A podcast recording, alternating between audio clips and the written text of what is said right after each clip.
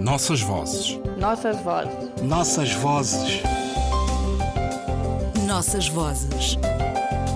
Um programa de Ana Paula Tavares. Geometria, meditações sobre um caderno novo. A propósito de um livro de poemas de Samuel Pimenta.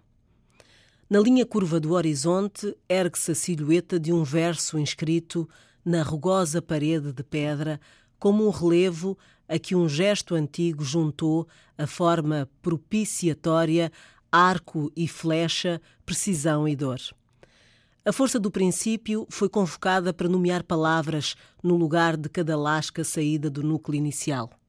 Diferentes graus de dureza afinaram a precisão do gesto, sílex, e pensar as profundezas da terra, os níveis do fogo onde se tratam estas matérias do verso para surgirem ainda a sangrar da violência do toque. No princípio era o fogo, as diferentes formas de o dizer e uma só maneira de o manter aceso, de manhã, regressa-se ao fogo inicial, o que se mantém aceso para garantir a coesão do texto entre sagrado e profano, entre chamas altas e as pequenas brasas que conservam a luz. Os caçadores de versos abandonam a aldeia e procuram a pedra do princípio no meio do caminho.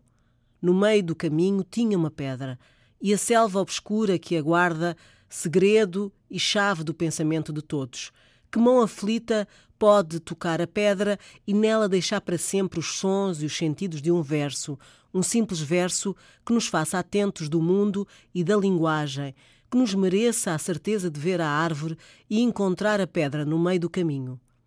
O ato de criar é uma solidão aflita que obriga as ferramentas sílex sobre o sílex, a mão fechada e os olhos orientados para a luz. Na linha curva do horizonte ergue-se a silhueta de um verso e para lá a nossa consciência de seres ávidos do poema. Num cristal podia desenhar-se um rosto inesquecível, dizia Klee, e, no entanto, seria sempre o cristal, sua reverberação lunar, a criar sobre o rosto um milhão de rostos para esquecer. Uma lenta curva, a geometria de um corpo, a ler na terra os sinais dos frutos e das folhas uma pequena sombra a desenhar a consciência certa de uma forma numa fração de segundo, num tempo maior que o eterno, uma forma perfeita e redonda, como todos os barros, como todos os princípios.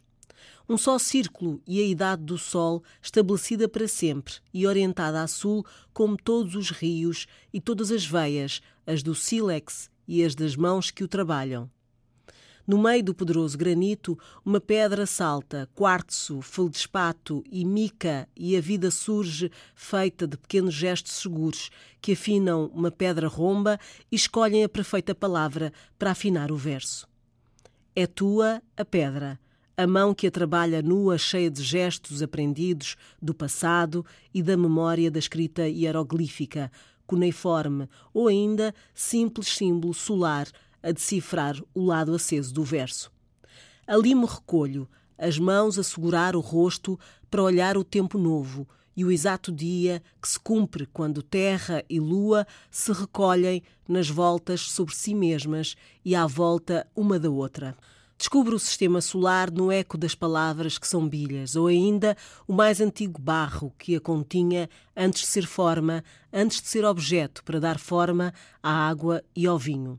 Só os versos nos medem na doce escansão de cada sílaba, na música de sons que juntam e afastam e nas acentuadas tónicas, seus centros, seus eixos, suas estratégias e significados. Um verso pode ser o encantado sílex, que lascas de outras pedras já feriram para lhe polir a forma. Minha a surpresa de descobrir tão apurados versos, tanta ciência de ler e usar a coisa antiga.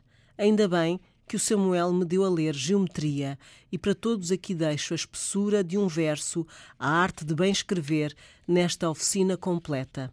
Aos olhos de quem nos mede, a terra não tem medida. Nossas vozes. Nossas vozes. Nossas vozes. Nossas vozes. Um programa de Ana Paula Tavares.